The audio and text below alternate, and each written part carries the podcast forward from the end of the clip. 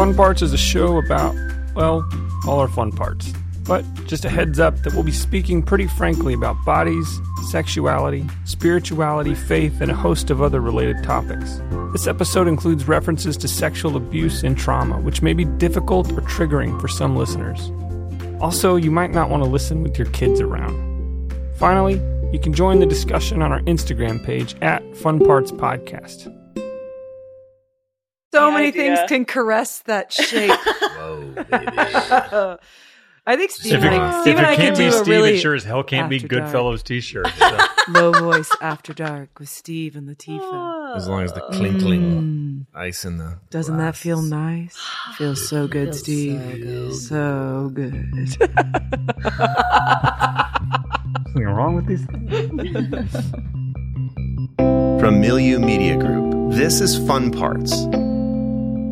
An exploration of sexuality and spirituality for anyone who's curious or convinced there must be more. With your hosts, Becky Patton, Latifah Alatas, Ashley Lusink, Luke Bronner, and me, Steve Weens. Fun Parts! I have a really distinct memory of being in middle school. And I was a youth group kid, and there was always like this work camp that the high school kids did where they like went and they did projects for people all week. And our youth director started one for us called Project Sweat. And I remember I was a part of the very first Project Sweat. And I had a really good friend who was also going. I think he was in, maybe he's 8th grade and I'm 7th grade, or 7th and 6th, I don't know. But we went and we're at this person's house and we're like scraping paint off their house and trimming their bushes and stuff. And he's like off trimming bushes or something. And everybody started like circling around him. I'm like, what is going on? He was like, I was his, best friend there at this camp. And when we got back on the bus, he opened up and he had found in the bushes this like torn out ad or something out of the back of like a porn magazine. It was very small. It was black and white. It was like newsprint. I mean, it was terrible quality. But it's this woman like naked and spread eagle. Mm-hmm. And that was the first exposure I ever had to anything explicitly pornographic. And I remember it now at 40 years old. I mean, how old were you again? You were 6th or 7th grade. A little. About 12. Yeah. And was very, very confused about what I'd seen. Mm-hmm. Very confused. I'm curious, did that make you dizzy? Only because you've talked about your body responding? It probably did. Yeah, I'm sure it did. What for sure would have had been if an adult found out that I had seen that. Not even if they caught us doing it, but if they found out that specifically that I had seen that, I know I would have been dizzy then. So, wow. Okay. But yeah, I remember that really, really distinctly. Mm. Yeah. Anybody else remember when they first saw porn, or what you would now label as porn? You didn't know then it was porn. I shared the story on season 1, but briefly, if anybody missed it, I was also junior high, 6th grade. Walked into one of my best girlfriend's houses who had an 8th grade brother, and he was watching porn with his buddies in the living room, like after school in the afternoon, on like a VHS tape, and it was a woman performing fellatio on a, obviously on a penis, and that's a blowjob for people who don't know what fellatio is, but or if you are more familiar with like Hebrew, it's. She uncovered his feet. That was funny. I walked in and saw it, and I remember being totally shocked. And then I remember that brother made fun of me and, like, in essence, held me in front of the television to watch it. Mm. And oh my God, I don't think I knew that part. Yeah. That was, I remember when I was listening back, I was like, I didn't include that, but that was pretty traumatic for me. That was pretty uncomfortable. Of course, my Very gosh. Traumatic. And I could still tell you in detail, like the woman's hair color, the shape of her lips. Like it seared into my brain. Mm-hmm. I was in high school, and I went to my friend's house, and VHS tape and low quality, and a woman was performing fellatio on 2 or 3 or 4 different guys who were just around her in a circle. Ugh. And honestly, that was just weird. Like, and I was in high school, so. I had seen many movies that were very explicit, 9.5 weeks and stuff like that, But that was just really odd to me. And I felt pretty gross. And like, these are my good buddies, and we're just good, you know. And I'm like, well, what are we doing? Like, why, you know? And I think I just had got there, and it was already happening, so I didn't like that. And there was nothing about that particular that was titillating to me. It was just weird, you know. I think for me, it was also in high school, and I remember the first time I was going to a party. Because, you know, one of those where like the parents are out of town and everybody just descends on this one house and going down to the basement, I think, because that's where the restroom was or whatever. And there was a bunch of guys watching, and I can still see, I'm thinking it was a similar, I never said the word fellatio, but that, and I can still see the whole room. It was all like the basketball guys.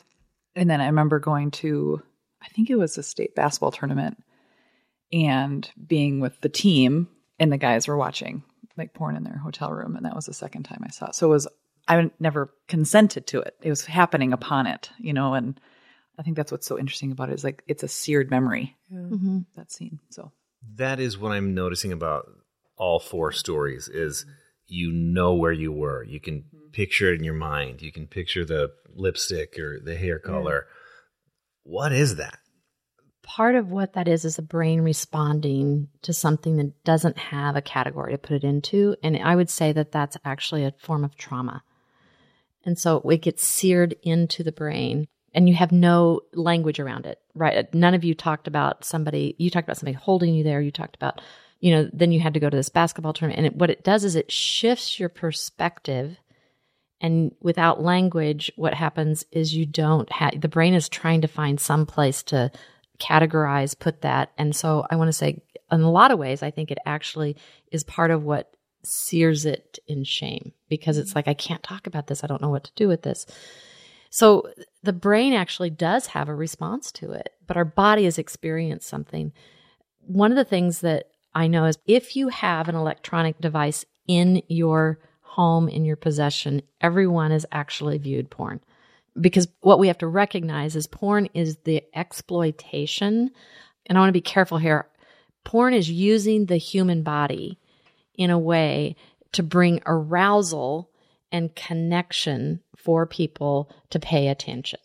So even like at the car shows in Las Vegas, they specifically hire models that are of a certain breast size and a certain element of body shape to stand next to their more expensive cars, so people get more interested in the higher end volume, so they get more attention brought to them. So when we're defining what porn is, we have to recognize that it's all around us. But I don't think porn is a new thing. It's not. One of the things when I was doing research for my book, I remember reading a quote, and I don't remember exactly where I found it, but what the quote was, and it was back from the first century. And basically, he said, I miss the mystery of a woman's body. The silk clings to her skin in a way that it leaves no mystery. And I was like, oh, well, what he's talking about is the way she's wearing something, it's lost the mystery. And so I had a daughter who lived over in Dubai for a while, and she actually studied in Egypt. And it was this beautiful, when she was talking to me about some of what she learned while she was over there, there's this beautiful reverence for the body. Now, I know there's a lot of Middle Eastern practices that I want to be really careful that are not healthy for the woman. But there's this in covering their body, what they're doing is they're covering their body because they actually value it. Now, there's a cultural construct there too that I'm sure unpacking is another area. And I'm not an expert in that in any way, shape, or form.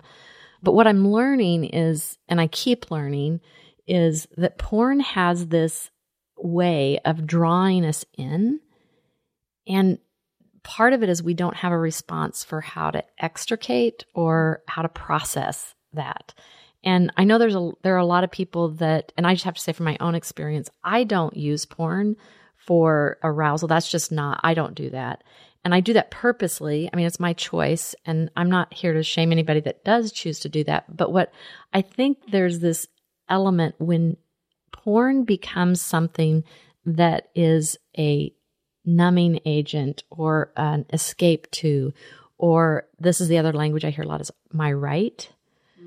What my concern is we've lost the curiosity of why we first went there. And a lot of times I really wonder, I mean, people say, well, I don't even have a choice. There's just, that's the only thing option to me because I'm a single and that's all I have. And I'm like, well, is that the only choice you have? And I don't think there's anything wrong with the body's desire. The porn industry knows what it's doing in how it weaves these stories and creates these sites, mm-hmm. because what it's actually trying to do is it's trying to actually make money, and it's creating an addictive behavior that is playing into the regular dopamine rush that we get from something that is tantalizing and exciting, but it's kind of exploiting something in the process of that, because I think that's it's so easy now to pick up a phone, be in a room by yourself and do that. It used to all be in paper. You know, that was the only way it was. And I just recently read something about the way if your first exposure to pornography is on paper or through a paper, like a magazine or something like that, it actually adheres in the brain differently than if it's electronic. That makes sense. Which is kind of interesting because we now live in such an electronic age. And so it's not something that's going to go away. And I'm not here to have an answer for all of this. I'm here to say it's something that has to be talked about, because there are ways that I continue to see it being destructive in relationships. And I just don't have many examples of it being productive. Did you ever see the movie Don Jon with Joseph Gordon-Levitt? Joseph. Is that his name? Joseph Gordon-Levitt. Oh, really? Mm-hmm. Sure. Absolutely. Scarlett Johansson's in it. Yeah. And the redheaded actress who's older, who's amazing and beautiful, irrelevant. The storyline is that he has a pretty sincere porn addiction. Like, it shows him as this guy who's attractive, and he kind of has to jack off to porn like every morning, every night. Like, it seems the way the film postures it, it's like kind of multiple times a day. And then he finally meets like his perfect dime, which is like, you know, a woman who's a 10 in looks, and it's Scarlett Johansson. And so there's this kind of like teasing mentality to their dating, where he's like waiting and waiting and waiting to hook up with her. And at the same time, she's kind of trying to manipulate him by withholding sex to be the kind of man she wants him to be. So that'd be like, you need to get a job, you need to finish your college degree, you know, kind of all these things. So he ends up taking these night classes, and he sits next to this older woman who's grieving a loss, and they kind of become friends haphazardly. Well, the basic premise of the film, in my opinion, is that he finally gets to sleep with Scarlett Johansson, but he still needs to like continue like the porn thing over and over. And he's feeling really empty. Like, in his mind, if he got the woman that looked like the girl in the porn movie, mm-hmm. and had the kind of porn sex he wanted, then he'd be satisfied. He would have that connection. And what he ends up learning with the older woman in the class, who you find out later, I think she's like grieving her husband's death or something like that, but they end up sleeping together, but she teaches him about connection. Mm-hmm. She teaches him about intimacy, and it changes him. Mm-hmm. And it's a really interesting film. I mean, not everybody has to watch it, but I remember watching it and I wasn't expecting that, mm-hmm. kind of like that messaging, if you will. And I've thought back to the times where I've consumed porn, and the first time was on purpose. That was my choice. Was after my first big breakup with my first boyfriend, and I was 22 or 23, and we had Cinemax. I was living in California, and it was like middle of the afternoon, and I was like, I'm going to watch this. Like, mm-hmm. I really want to know what this is all about. And I was still a virgin at the time. I had only Gene Jammed, you know, several times. Oh, it's on. Keep your jeans on. Gene Jam. Keep them on. Keep your jeans on for Gene Jam. Gene Jam. A lot of Gene Jamming, but and by several times, I mean like gratuitous Gene Jamming. I'd worn out multiple pairs of jeans. I had to buy a lot of jeans, and I watched this movie about this guy who's married to like a woman that has the quintessential porn star body and look, and then goes on a work trip and meets this woman in a hot tub, and has this kind of like, all the sex he's been fantasizing about that his wife wouldn't give him, this woman would on this work trip. And then it's just like the storyline is really lacking. I mean, it's not very well written. I was trying to think, like, did it win awards? I'm trying to think. Yeah, I definitely don't think it did. But I remember watching it and feeling so like numb and sad Mm-hmm. And my body did get stimulated, I would say, a couple mm-hmm. times. And I just kind of was like observed it. But I just felt lonelier afterwards. Mm-hmm. And then I remember learning later, I didn't know at that time that when in porn, people are actually having actual sex. I still thought it was like movie sex. Like movie magic. Yeah, like parts aren't going inside of other parts or anything like that. And then I was like, oh man, that really, maybe that changes it for me, you know? And I still hadn't had my own actual sex experience. And so I didn't really know how to still honestly contextualize what I was watching. Again, I could tell you almost scene by scene what that movie looked like. It's definitely seared into my mind. Mm-hmm. And then I would say after my divorce, I, you know, was sad and depressed and definitely experienced loneliness and went from having, you know, pretty frequent sex to no sex at all. And I had to learn about self-pleasuring and masturbation. Mm-hmm. And I remember watching some show and there was some sort of racy scene. It was like on Netflix or something. And I got really stimulated and I was like, oh, you know, and then I self-pleasured. And then I was like wondering, like, was that okay? Or like, what do I do? And then I got to a point for like a period of time where I started looking like on YouTube. I was too scared to go to like porn sites, but I would look for things. So it would be like 1970s, like old porn movies that like would be up for like, they would disappear later. I don't know how it all works on YouTube, but like, and I would look at it and, you know, try to self-pleasure. And then after a period of time, I just observed that I felt really depressed afterwards, that mm-hmm. self-pleasuring on my own without the addition of watching something, I always felt a lot happier after that experience. Mm-hmm. And I think for me, what I can just say personally is that I was really longing for connection. Mm-hmm. And when I invited porn into my self-pleasuring, I was voiding myself from connecting with myself mm-hmm. because I was connecting with the content that I was observing or trying to, which felt empty because it was a screen. It wasn't a soul or a human being. And I realized that for me, at least when it involves pleasure, I like either interacting only with my own soul or with the soul of another one that I like love and trust and respect. And that's just something I've come to through some experience and through some trial and error. And we're not even really getting into like the things that you could be consuming that could be trafficking, which is really terrifying. But also like same thing, Becky, like I don't want to shame anybody who engages in porn because the motivation for doing that, I would guess, is loneliness and the desire mm-hmm. for connection. I also don't want to shame anybody in the industry because who knows what their story is and why they're there as well. But I don't think that it's really addressing the actual wound or the actual mm-hmm. desire, at least I can speak from my experience, that it's posing that it can. Mm-hmm. And I will also say that I've had experience with men who've consumed a lot of porn and I think maybe feel indifferent about whether it's good or bad and that's their position, but it definitely affected our relationship. And that was really hard and painful for me. But yeah, I don't know. This is such a hard topic. I feel clumsy around it. And so that's why I really don't want to bring any shame, but I also think that like it's had an effect on my brain mm-hmm. and I haven't like consumed it at an enormous rate, but the small times I've given myself permission to has had an effect on me. Mm-hmm. And I'm just curious about that. I think that part of it, I guess what I would want to define for us here is, or help, maybe we can all define together is, why do we want to have this conversation? Why do we feel like it's important? Question.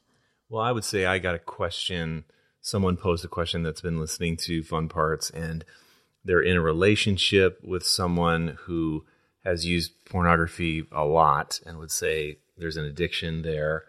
And this person said, you've talked about masturbation on the show in a pretty healthy way. My question is, what about when it's related to pornography and it's in our relationship, masturbation associated with pornography has not been a good thing. It's hurt our relationship. So one of the questions underneath that is, can we talk about masturbation a little bit the way you just did? There's a difference between self-pleasuring by yourself, you know, without looking at images. And then there's the relational dynamic that happens. And over the years, I guess now I'm going to admit my limited experience. I am a pastor, so people come to me in a pastoral context, you know, but I haven't met anyone who said, and I'm not trying to be flippant with this, but I haven't met any couple that said, man, pornography really has helped our relationship. Now, maybe that's true for someone. I don't know. Mm-hmm. But the people that I've talked to, it's been very, very painful, the use of pornography. And so there's the relational dynamic. Also, I've just talked to enough guys who are just so, they feel so much shame about the addiction, and they feel like they're just kind of powerless over it, and they mm-hmm. try so hard to stop, can't, or maybe do for a while, and then they, you know, and then the people I've talked to, they're like wives, for example, feel like you're cheating on me mm-hmm. when you're looking at pornography. And that's a real deep betrayal. And then the guys are saying like, you don't really understand. No, I'm not. I'm, you know. I'm protecting myself from yeah, that. From doing that. Yeah. Yeah. And I think actually what you just said, Luke, is a Christian male response is like, mm-hmm. well, looking at pornography is a whole lot better than sleeping with someone else. Mm-hmm. That's not, still not addressing probably the real wound. It's really not at all. And so anyway, I think I just gave about 7 answers to your question. Yeah, you did give about 7 answers. I'm just curious, does anybody else have a reason why we're talking about this? I mean, I'm really grateful in my current partnership that he and I are on the same page about our perspective, like on pornography. But when I was kind of like on the field, I guess you could say, I realized that definitely was something that could be problematic. And I wasn't sure how to even engage with it on like when I start dating, like what if this is something that the person I'm interested in really, really enjoys and it makes me uncomfortable? Like what's the dynamic? And we talked a little bit on our After Dark moment about that, but like I think it's important to talk about because it is massively prevalent. Mm-hmm. And even in our episode previously, when we were talking about kids and how to talk to kids about sex, mm-hmm. and you're like, well, we have to give them good information. There is information at the fingertips of everybody. And there's visualizations and acts of sex that they mm-hmm. can be witnessing, and different kinds of sex with different kinds of people in different ways. And I think that information is coming down the pike. And so like, it's going to affect everybody. Mm-hmm. I just feel like it would be ignorant to not address it, mm-hmm. even though it's complex and can feel overwhelming. Yeah, I think it's similar to the conversation we had on the last episode, where rather than provide people with the resources to make an educated decision, mm-hmm. we say, here's the rule, don't break it. Right. Mm. And the rule is, porn is bad. Don't do it. It's like they don't look up the skirt. Don't look up the skirt, which makes you want, yeah. yeah. I also think it's important. I mean, I mentioned previously that like I did some work in the social media world working for an organization that's anti-human trafficking and really on the ground, like boots on the ground with that work. And so I've seen the ways in which porn is connected to the human trafficking world. And I think that's a thing that most people aren't aware of. I think it's important for us to talk about the idea, especially in, I know of couples who use porn together and would say that it's a benefit to their relationship. But I also want to say that like, while you may believe that, you cannot say that it does not affect your worldview. You can't say that you don't walk out of your home and it also affects, it may do wonderful things for your sex life. I don't know. But it also is affecting your relationship to other people, to other mm-hmm. men, to other women, to your, like the habit of objectifying human beings, mm-hmm. to the ways in which you support and prop up capitalism. I mean, there's a whole lot of things that this gets into. The last one I'll say, especially in the case, like you mentioned, of a couple where one person is actively using pornography and the other is not, that it gets back to consent. And it's like, once you invite a person to share a sex life, their consent extends beyond simply what you are allowed to do with their body.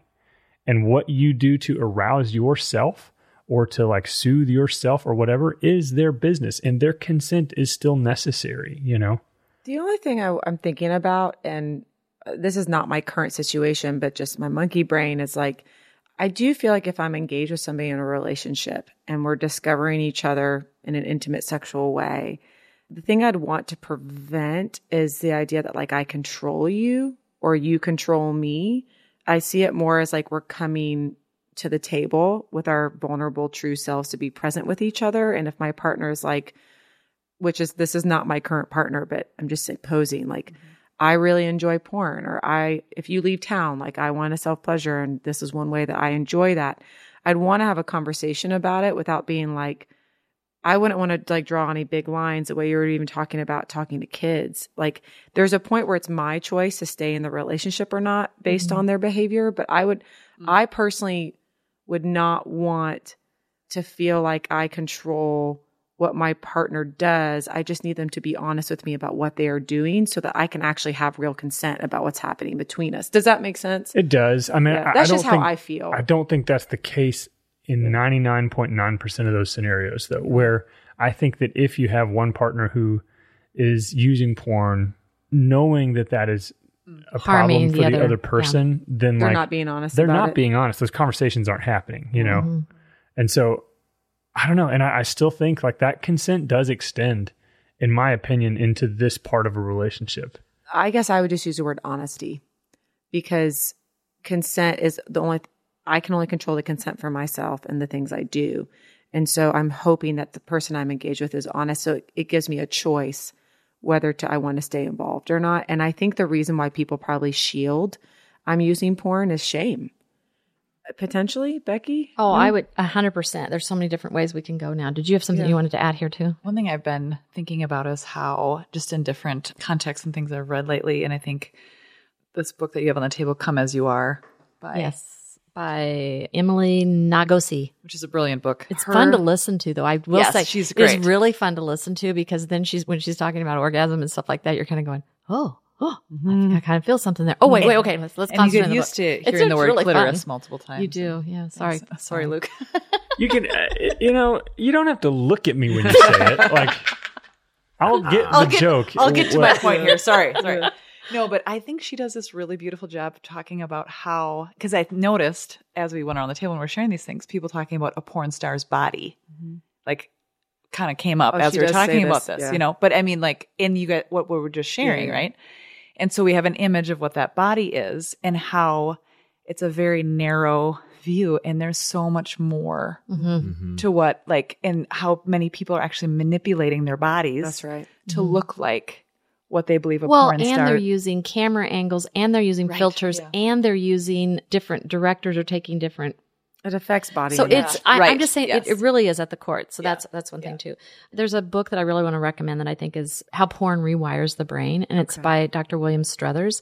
Here's the thing is I want to say right now, I don't have a lot of resources that I've been able to find in science of how porn for women restructures their brain, but there has been more study done on men's brains, and that's, I think, part of it is because men's brains have a bit more compartmentalization to them, so they're a little bit easier to find and study. And women, because their brains they're more interconnected, it's harder to study. There's more places it can hide, I want to say. So there's not like the consistent pathways. And so I think that's something that has to play in here. Men and women's brains actually do have a different wiring. They're close to the same, but they have a little bit different wiring, how the two sides of the brain actually talk with one another. But one of the things he has in there, I don't have the book right here to make the quote exactly, but it's something like this.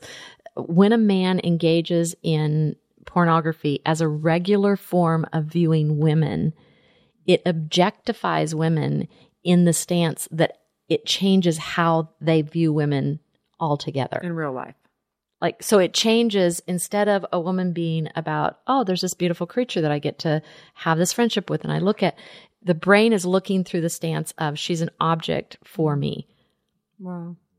And I just think it's something that's science, and science is studying the brain, how it's actually changing men's brain structure. Now, the thing that I'm hopeful for, or I wouldn't even be doing what I do, is the reality is the brain is malleable. And that means it can keep changing up until it no longer has oxygen and then we die. So there's always hope of healing. And I can't tell you how many people have been through so many different programs. And I'm not bashing the programs. I think there are great recovery programs that are probably out there. But most of the programs' first focus is totally on behavioral modification without getting at the root cause of it. Now, there's a place for some behavior modifications if you're, you know, masturbating repeatedly and using porn. And there are ways we can go, you know, it might be good to kind of see if you could stop a little bit of that, because there are people who have actually wounded themselves physically. Wow. Using porn as a form. And anyway, so that is a possibility. But part of what I think for us, because everything we do, we're talking about, can we get to the heart? Can we get below that? So while I do believe there are behavior modifications, I don't think behavior modification solves the deeper heart issue. It can help, maybe, but I don't think it solves it. And what I see repeatedly, and this is where I'm like, it makes me sad that, because I deal mostly with people that are have religious theology that they're trying to deconstruct some form of knot that is in their relationship of how they view. And so much of it comes to porn is something that services, it is creating a wound in the relationship that people don't know how to repair. Yeah. Yeah. And a lot of men feel like, I'm just trapped in this. I have no control of it. I feel like somebody else, it like takes over, and it's just, I can't. And I will say porn it is addictive. It doesn't mean that everybody who watches porn and feels like they have no control of it is a sex addict, though. And I think there's a big difference when people start taking that on as an identity. Mm. Some of the best conversations I've had with men around this is like, okay, I hear you saying you're dealing with a sexual addiction. That's not your deepest identity. There's an identity in you that is much deeper than that. Can we explore who you truly are? Can we explore who you are? And I had a guy one time say to me, he's been through 4 programs, he's been through all this treatment, and he goes, nobody's ever asked me who I really am. Mm. And he's struggling, he's doing his work, but there again, I think we focus so much on the something has to be transformed in us in order for us to be made whole. And I tend to approach porn as, I think porn is a portal. I don't think porn's even the enemy. I think there are some horrific things done in trafficking. And that's part of why I choose, just because of the lack of humaneness in the sex trafficking world. It's not that I haven't ever used porn. I have at certain times in my life. And what I do impacts someone else out here. Yeah. And that someone else out there may be somebody I don't even know. Oh, yeah. And I want to be about the care of people. And so my biggest struggle with porn is it has become such a numbing element that we're not actually getting below the behavior and into the real pain that's actually driving the behavior. Yeah. And that's why I want to get curious with people. Mm. Could we look at porn as, instead of looking at it as the enemy, first and foremost, because there's so much shame in that. It's, I did it 3 times this week. I just want to let you know. Yeah. Oh, okay. Do you need something from me on that? Well, that's a good job for me, right? Okay, so you need to be affirmed for that. Okay, I can affirm that felt good for you, and it feels good for you to be affirmed. I said, can we pause and notice that you need my affirmation for that? Can we get curious about that? Mm. And it's like, oh, why do I need your affirmation for that? And I'm not saying it's that simple, but I think sometimes we have to quit looking at the porn industry as the villain. Mm. Porn is an opportunity for us to actually be curious about something deeper. And I think in religion, we're looking for something that will fix this. And I'm wondering what it'd be like for us to say, hey, can I walk with you in this, into some of those deeper places? Mm. And can I share a story? Mm-hmm. Oh my gosh.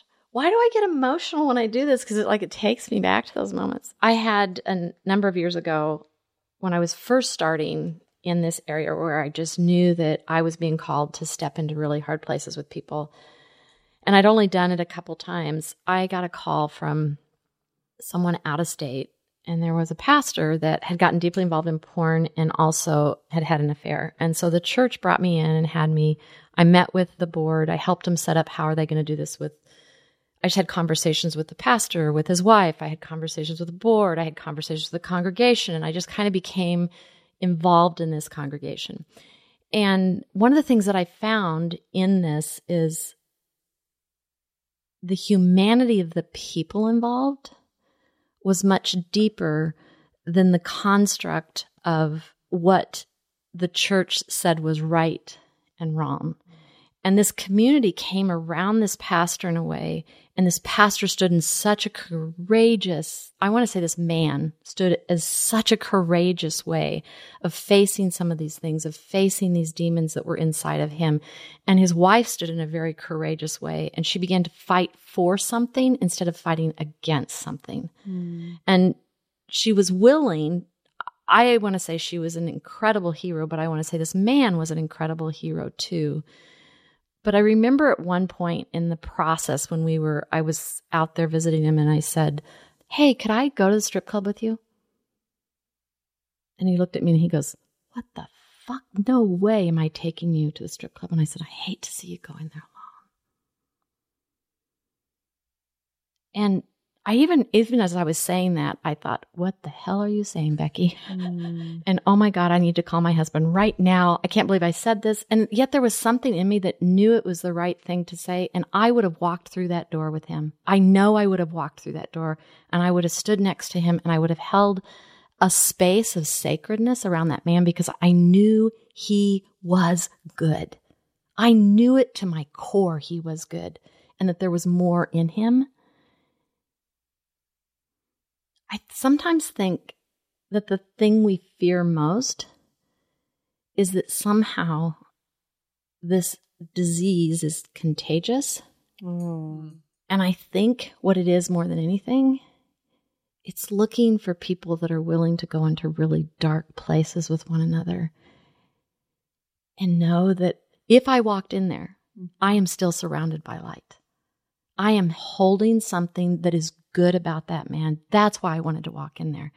And for him, and I can't tell his side of the story, but he's an amazing man, and he's done incredible work. He and his wife both have, and their community has done amazing work.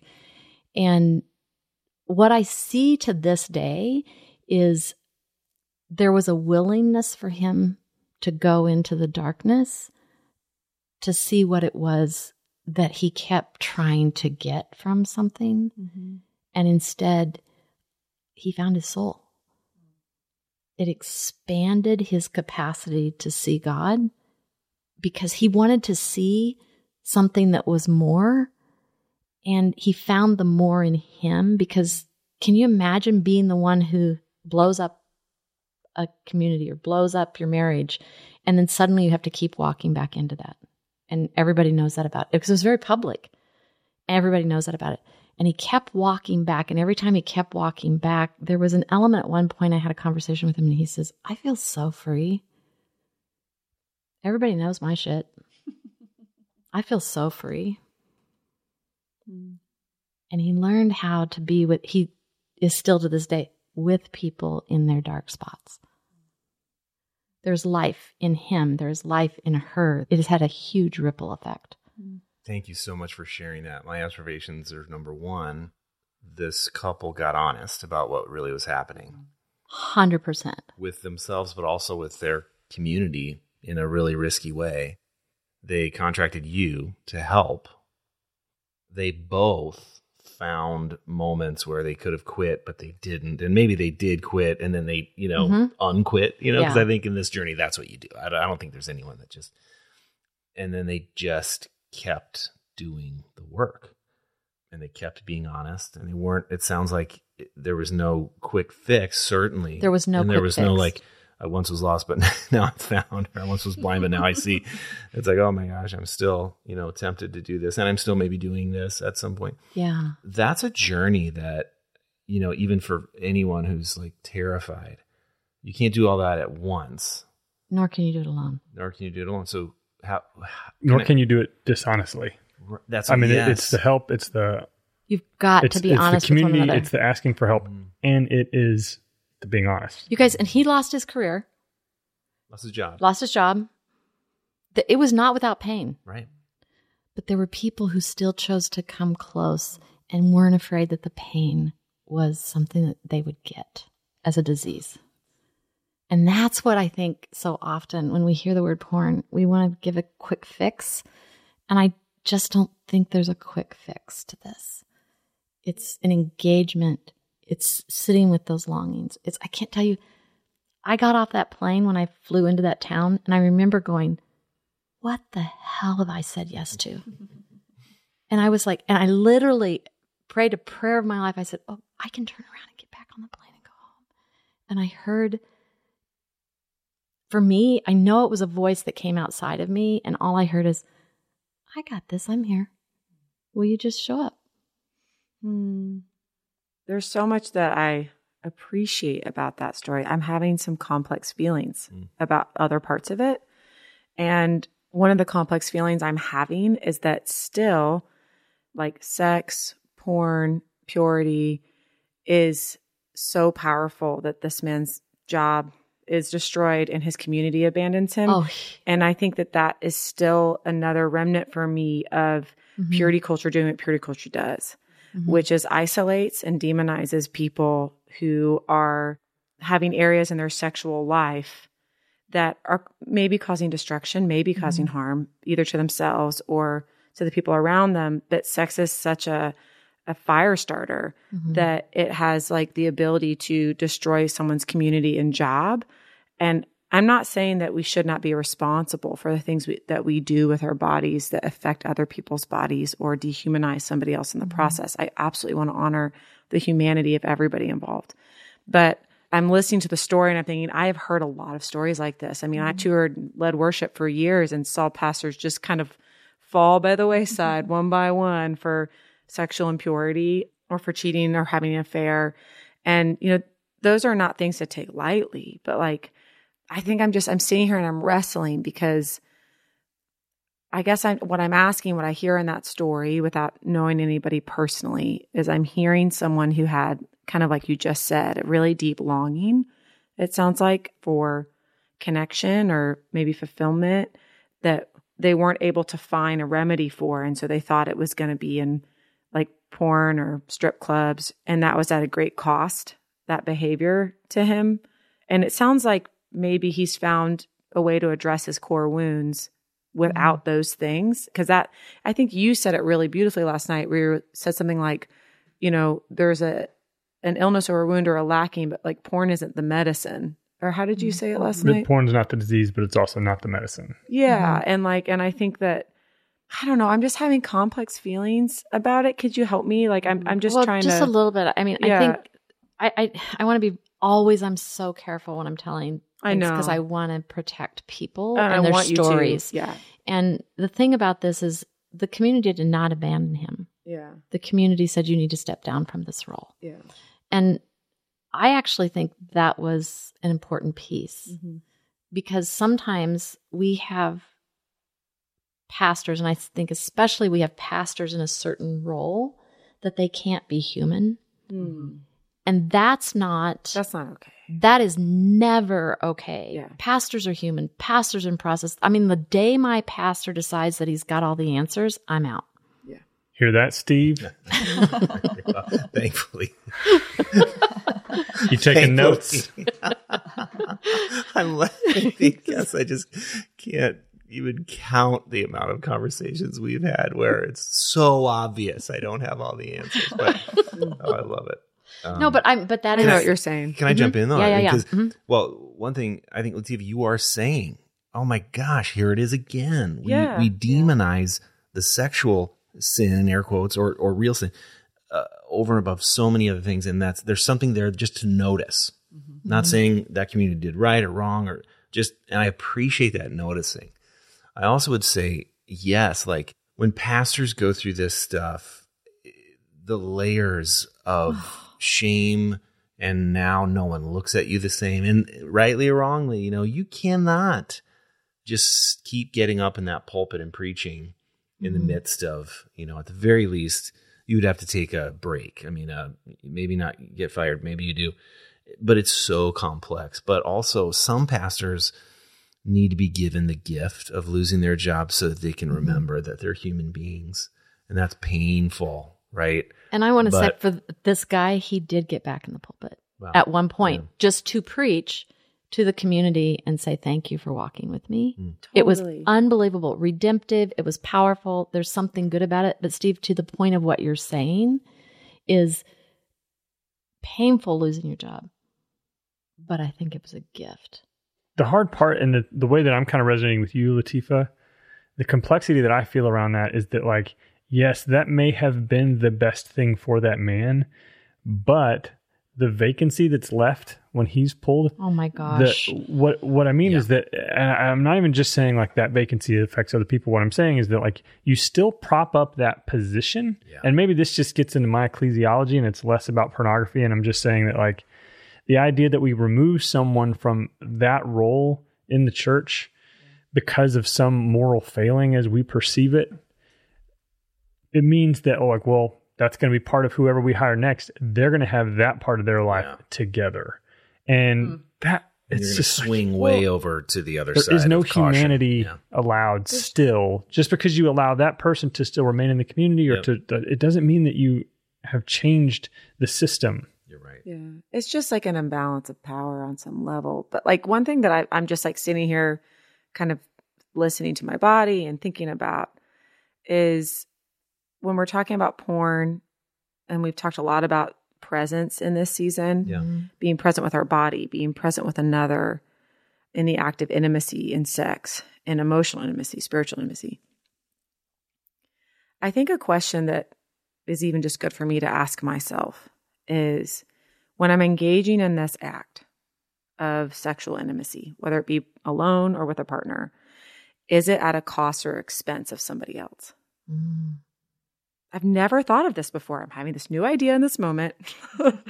Maybe somebody else has had this idea too, but, like, because I really want to be additive to the healing experience of humanity. And, you know, sometimes there are things we do that create costs, but I have found in the positive exchanges of intimacy that I've had with someone I trust that it is very additive.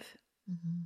And in the positive experiences I've had in self-pleasuring, that is additive, comforting. Like, we talked about comfort in season one, and I had that. Mm-hmm. It's like you gave words to my experience, and it brought me so much joy to know that I wasn't just scratching an itch with masturbation, that I was comforting myself and I was giving my body something it needed because I was loving and caring for myself. And so when I think about porn, I'm just, is there an expense to the person behind the screen? Is there an expense to the person taking the money and who knows what they do with it? Is there an expense to me? Is there an expense to my brain? Is there an expense to my partner? Is there an expense to the way I will view somebody in the future? I mean, this is just interesting to me in this moment, and it's something else I'm observing. And so I think when we talk about having opinions about other people's choices, it's just maybe an interesting question to pose, because what they're longing for is connection, probably not at the expense of somebody else, but they're not thinking about that.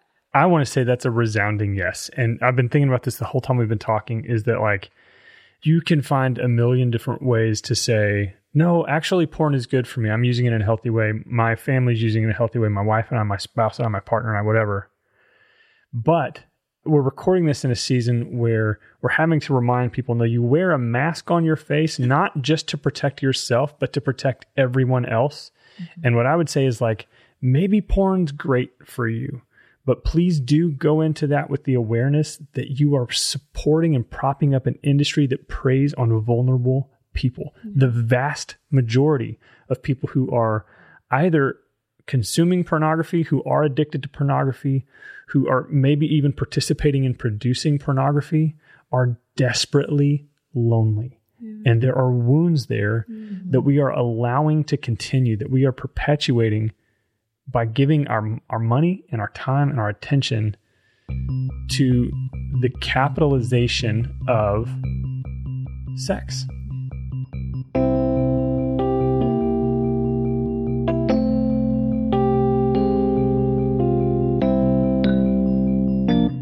This episode of Fun Parts was produced, edited, and mixed by me, Luke Bronner. Our artwork was designed by the very talented Alan Lusink. Gene Jam was composed and produced by Latifah Alatas, and other music from this episode is from the fine folks at Blue Dot Sessions. Check out our website at funpartspodcast.com and be sure to follow us on social media at Fun Parts Podcast. Lastly, if you want access to bonus and behind-the-scenes content from this and other Milieu Media Group shows, join our neighborhood at the Patreon link in the show notes. And now, here's a scene from the next episode of Fun Parts. That is one of the hardest things in relationship is, wait, I had my turn, now it's your turn. And one of the things I think that I am finding deeper and I'm learning in deeper ways is to let pleasure be pleasure. And one of the things I have repeatedly found, I can't tell you how many times I've had this conversation with men sitting there next to their wives and they're saying, but it brings me such pleasure to see you get pleasured. And I don't know how else to say this, but can we just believe that?